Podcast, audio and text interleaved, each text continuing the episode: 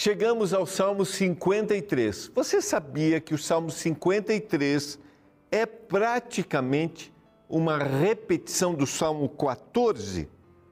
A gente vai analisar o Salmo 53 hoje. Este é o Salmo do insensato. A palavra originalmente significa o Nabal, o louco, o estúpido. Quem é? É aquele que quer viver a vida sem a presença de Deus. Aquele que vive achando que Deus não existe, aquele que pratica as coisas achando que não deve satisfação a um ser criador. E o que acontece com a vida deste? O que acontece com o seu meio familiar? Se a gente for ao texto bíblico, a gente vai encontrar a história de um homem chamado Nabal. Isso mesmo, o esposo de Abigail que teve um enfrentamento ou quis afrontar a Davi e que morre de uma forma trágica. É aquele que não para para refletir em suas atitudes. E a pergunta para nós hoje é: você tem pensado naquilo que você vai fazer e tem pedido conselhos a Deus?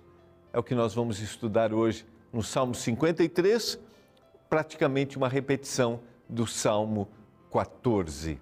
É um privilégio ter a sua companhia, estamos juntos em mais um Reavivados por Sua Palavra, a leitura de um capítulo da Bíblia por dia. Estamos aqui para motivar você a leitura do texto bíblico. Esse livro que atua de forma sobrenatural. Eu sempre gosto de mencionar que a leitura da Bíblia não é natural, ela é sobrenatural. São 1500 anos do primeiro até o último livro a ser escrito. São mais de são 40 autores, são mais de são três línguas, né? Especificamente grego, hebraico e aramaico. E como um livro com uma diversidade tão grande de tempo para ser escrito, uma diversidade de autores e três línguas diferentes consegue manter uma harmonia, un, uma unidade e consegue sobreviver ao longo da história. Um livro que foi perseguido, um livro que foi destruído, mas que chegou até nós. E hoje, infelizmente, nós temos acesso, mas a estratégia do mal é outra nós não queremos ler e quando queremos, queremos colocar a nossa interpretação. E o livro por si só tem uma mensagem para cada um de nós. Por isso, nós temos aqui na Novo Tempo a nossa escola de ensino da Bíblia, a escola bíblica. E eu quero te oferecer o guia de estudos Profecias de Daniel. A gente está estudando esse guia no Escola Bíblica, se você quer entender mais as profecias e perceber que Deus está no controle de todas as coisas, está aqui para você. Peça seu guia de estudos, ligue para a gente, acesse o nosso site ou mande mensagem para o WhatsApp. Olha, a gente vai para o intervalo, é rapidinho, e na volta Vamos estudar juntos o Salmo 53 e vamos perceber que não tem como viver uma vida sem a presença de Deus. Não esqueça de compartilhar nosso programa através do nosso canal no YouTube. Compartilhe o link. Deezer, Spotify. Vamos levar a palavra a todos os lugares, a todas as pessoas. Eu já volto.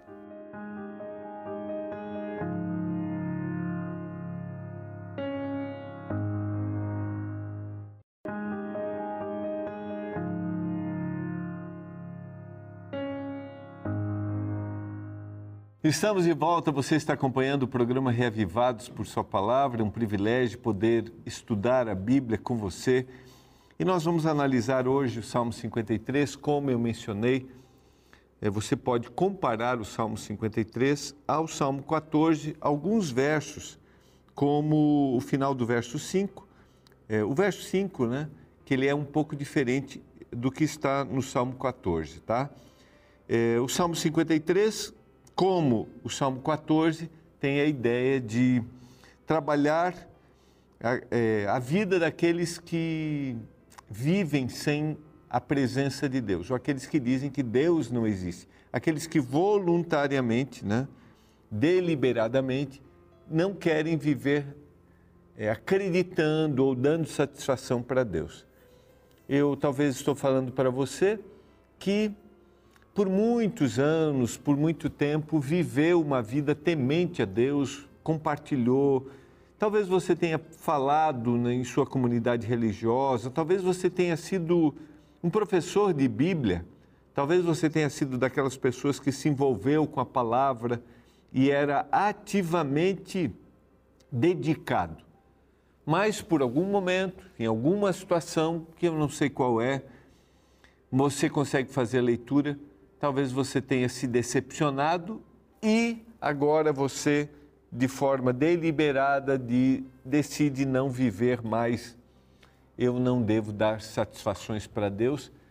E talvez você nem acredite mais na existência ou na visão de Deus como um Deus que atua de forma direta sobre a nossa vida. Você sabe que basicamente essa visão a respeito de Deus a gente tem o teísmo, aqueles que acreditam em um Deus criador e um Deus que atua ainda. Deus não só criou, mas atua na nossa vida e por isso nós devemos ter um contato com Ele. A gente tem uma visão é, deísta, né? que é aquele que acredita que Deus criou todas as coisas, mas deixou o mundo à mercê. A gente tem o panteísta, aquele que acredita que Deus está em todas as coisas, que todas as coisas são Deus. Então são várias visões a respeito. E a gente tem o ateísta. Né? A gente tem também o politeísta, aquele que acredita em vários deuses, e a gente tem o, o, o ateísmo, né? o ateísta, aquele que não acredita né, na é, existência de Deus. Eu não sei qual é a visão que você tem de Deus, se é uma visão teísta de que Deus existe e ele age, se você é, tem uma visão deísta que Deus criou, mas abandonou, se você acredita em vários deuses ou você acredita que Deus se apresenta de várias formas, ou se você não acredita. Não, não sei exatamente qual é a visão. Respeito essa decisão, mas no Salmo 53, como no Salmo 14, ele vai mostrar que é, é insensato, é loucura, na visão do salmista, a gente achar que Deus não existe ou achar que nós não devemos dar satisfações para Deus. O verso 1 vai dizer, dizer assim: Diz o insensato no seu coração, não há Deus. Para o salmista, isso é uma estupidez, é uma perversidade, porque aqui, em realidade, não é um ato assim, somente, não tem a ver somente com crença, tem a ver com uma decisão do coração de cometer um equívoco de forma intencional, um equívoco moral. É o significado da palavra insensato aqui. Ele vive sem Deus. Ele é nécio. Ele acha que nunca dará satisfações. Quero dizer para você que todos nós, para mim isso é muito lógico, né? Talvez para você, e eu respeito isso, seja uma visão diferente. Mas eu não consigo ver, olhar para o futuro sem pensar no presente e ver também de onde eu vim. São aquelas perguntas sobre a lógica da existência humana. De onde eu vim, por que eu estou aqui, para onde eu vou. A vida tem que ter um sentido. A vida tem que ter um propósito. Os laços que a gente cria, eles são laços para serem eternos. Então, olhar para a existência de Deus é olhar para a lógica da minha existência. E aí eu vou para a criação. Olhar para a existência de Deus é olhar a minha origem. E saber de onde eu vim vai dar para mim sentido agora e dará para mim sentido no futuro. Se eu não sei de onde eu vim, ou se eu tenho, vou dizer com carinho, tá? É, você pode pensar diferente, mas eu não consigo olhar, por exemplo, para o passado e achar que eu sou fruto de um acaso, encontrar sentido para o presente, encontrar razão para os laços de amor que eu crio. Estou falando para você que tem um contexto familiar, você que é casado, você que tem filhos, você que tem seus pais, você que talvez tenha perdido já seus pais. Se você não olhar para a sua origem, a existência perde o sentido. Além disso, e o futuro? E os laços de amor que foram criados? Como eles serão resgatados? E aí volta o que a gente já estudou, em algum momento, volta para um futuro onde os laços que terminam nunca mais existirão. Pense mais ou menos assim: você tem seus pais, talvez eles já tenham dormido o sono da morte. O laço que você criou naquele período acabou. Você não vai olhar de novo e dizer, pai, mãe. Estou falando para você que talvez tenha perdido seu filho.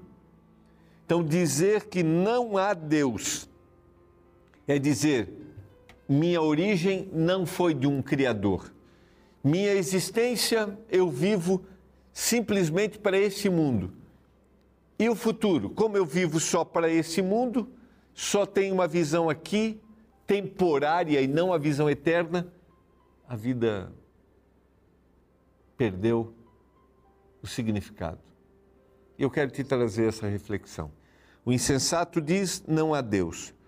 E agora, na sequência, corrompem-se e praticam iniquidade. Já não há quem faça o bem. Por que não há mais quem faça o bem? Porque ele não tem Deus. Se ele não tem Deus, ele não tem um padrão ético.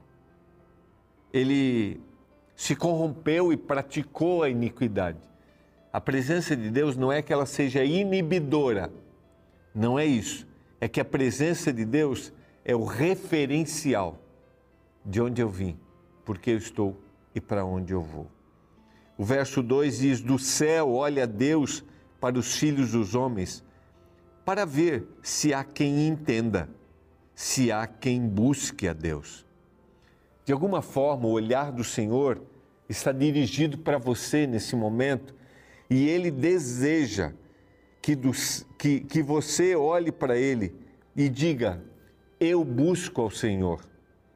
Ele está olhando para os filhos dos homens para ver se alguém entende o que está acontecendo. Se os fundamentos são destruídos, que fará o justo? Se eu não tenho referência de quem é Deus, como fica a minha vida? Eu me torno o meu Deus, eu centralizo a vida em mim mesmo e eu começo a fazer as coisas da minha forma, do meu jeito. Porque não há um justo sequer? Ou melhor, porque não há quem faça o bem? Porque a presença de Deus não está mais ali. Essa expressão vai se repetir mais algumas vezes. Não há quem faça o bem, no verso 3. Não há nem sequer um. Porque ele perdeu a referência de Deus. Lá no final do verso 4, eles não invocam a Deus quando eu me invoco a Deus, eu tenho referência para a vida. Verso 4, verso 3: todos se extraviaram e juntamente se corromperam. Não há quem faça o bem, não há nem sequer um. Tire Deus como referência, a prática será de iniquidade, a corrupção será permanente. E se a corrupção é permanente, as pessoas não querem mais fazer aquilo que é correto. Verso 4: Acaso não entendem os obreiros da iniquidade? Esses que devoram o meu povo, como quem come pão, eles não invocam a Deus. Eu não sei se você consegue ter a percepção clara da mensagem que o salmista quer dar. A referência de quem é Deus vai trazer uma referência de um mundo civilizado, vai trazer uma referência de ações equilibradas e de ações amorosas. Por quê? Porque Deus está ali. Se não há a presença de Deus, o contrário vai acontecer: corrupção, prática de iniquidade. No verso 4 ele repete: ninguém, não, não vai ter ninguém que invoque a Deus. Eles serão obreiros do que é iniquidade. A palavra iniquidade aqui é Deus tem um padrão daquilo que é correto e como o indivíduo não tem a presença de Deus, ele vai fazer o contrário daquilo que Deus diz. A iniquidade é fazer o contrário das orientações que o Senhor tem para a nossa vida. Qual é a visão que você tem a respeito de Deus? Eu tenho feito essa pergunta algumas vezes aqui nos Salmos. Você acredita em Deus? E se você acredita em Deus, como você o vê? Você vê Deus como alguém que está do seu lado, alguém que te criou e alguém que tem orientações para a sua vida? Porque Deus não só criou, Deus deixou um caminho que deve ser seguido.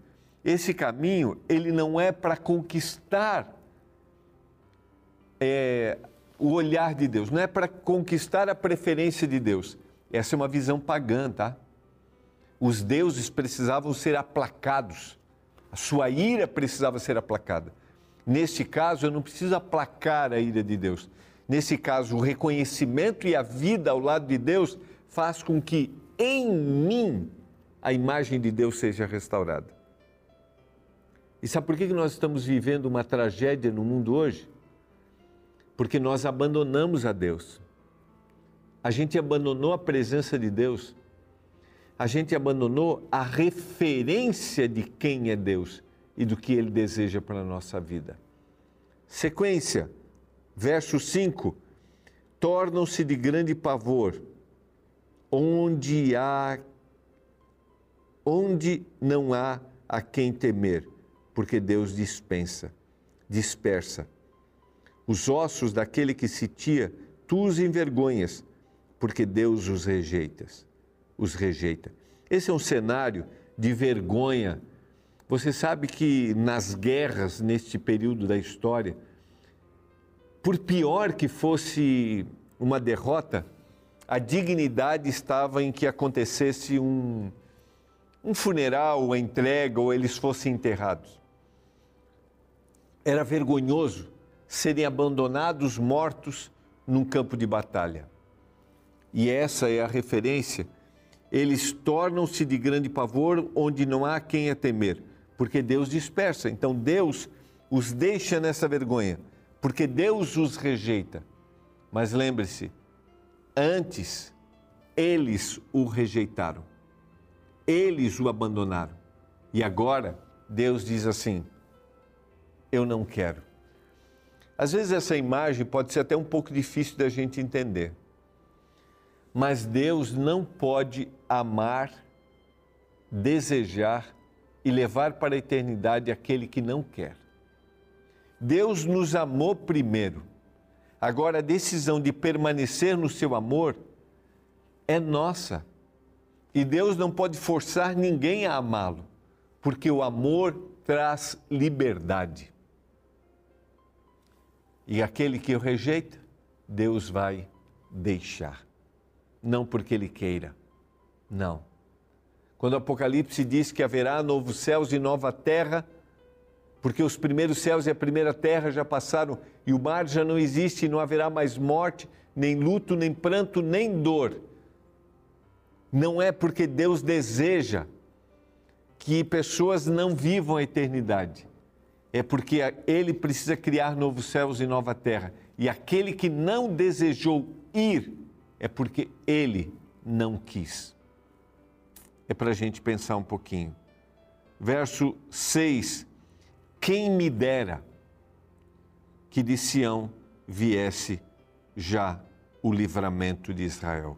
Quando Deus restaurar a sorte do seu povo, então exultará Jacó Israel se alegrará. Que visão que você tem de Deus? Quem é Deus para você? Para você, Deus é um Criador, mantenedor e Salvador que está atuando hoje na sua vida? Aceite-o. Entregue seu coração para Ele. Você não acredita nisso, você acredita que Deus criou, mas abandonou? Considere a lógica da existência humana dentro daquilo que eu falei. E eu te convido. Você não crê em Deus? Eu te convido a abrir o seu coração, abrir a palavra e só pensar um pouquinho. Será que tem lógica a existência, laços para durarem 70, 80 anos? Eu quero orar para que o Espírito Santo nos dê uma visão clara de quem é Deus. Pai do céu, obrigado pela tua palavra. Obrigado porque em ti nós encontramos conforto. Que a gente olhe para o Senhor e diga: Esse é o Deus que eu um dia quero viver a eternidade. Ajude-nos para isso, Pai, em nome de Jesus. Amém. Um abraço, foi muito bom ter a sua companhia. Nós nos encontramos amanhã em mais um Reavivados por Sua Palavra.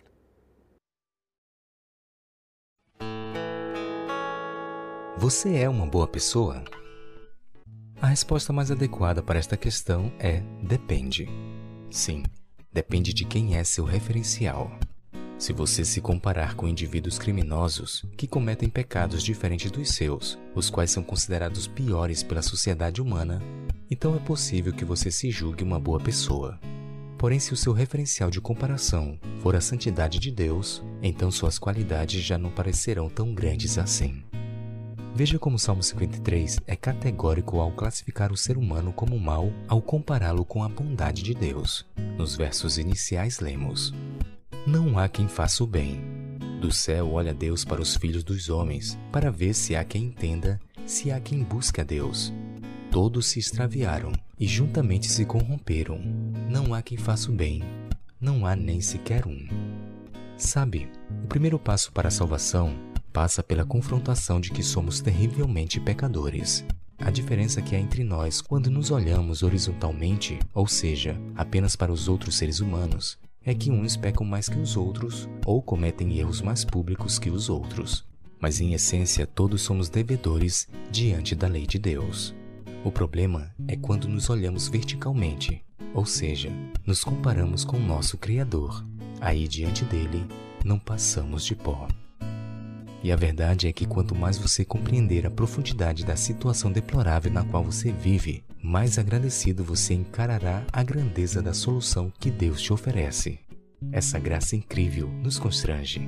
Por isso que há muito tempo atrás um traficante de escravos chamado John Newton percebeu no meio de uma tempestade em alto mar como sua vida era cheia de erros e como ele era escravo das escolhas que fazia.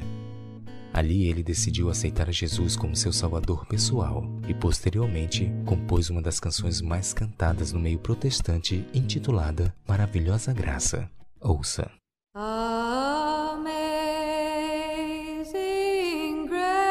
Maravilhosa Graça. Quão doce é o som que salvou o miserável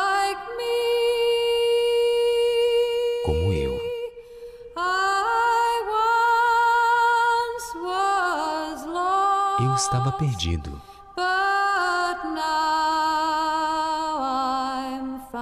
Mas agora fui achado.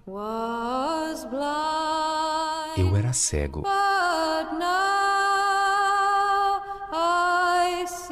Mas agora vejo. final de sua vida, ao contemplar a pessoa que ele havia se tornado depois que encontrou Jesus, John Newton declarou: Ainda não sou quem gostaria de ser, ainda não sou o que deveria ser, mas pela graça de Deus, já não sou o homem que costumava ser.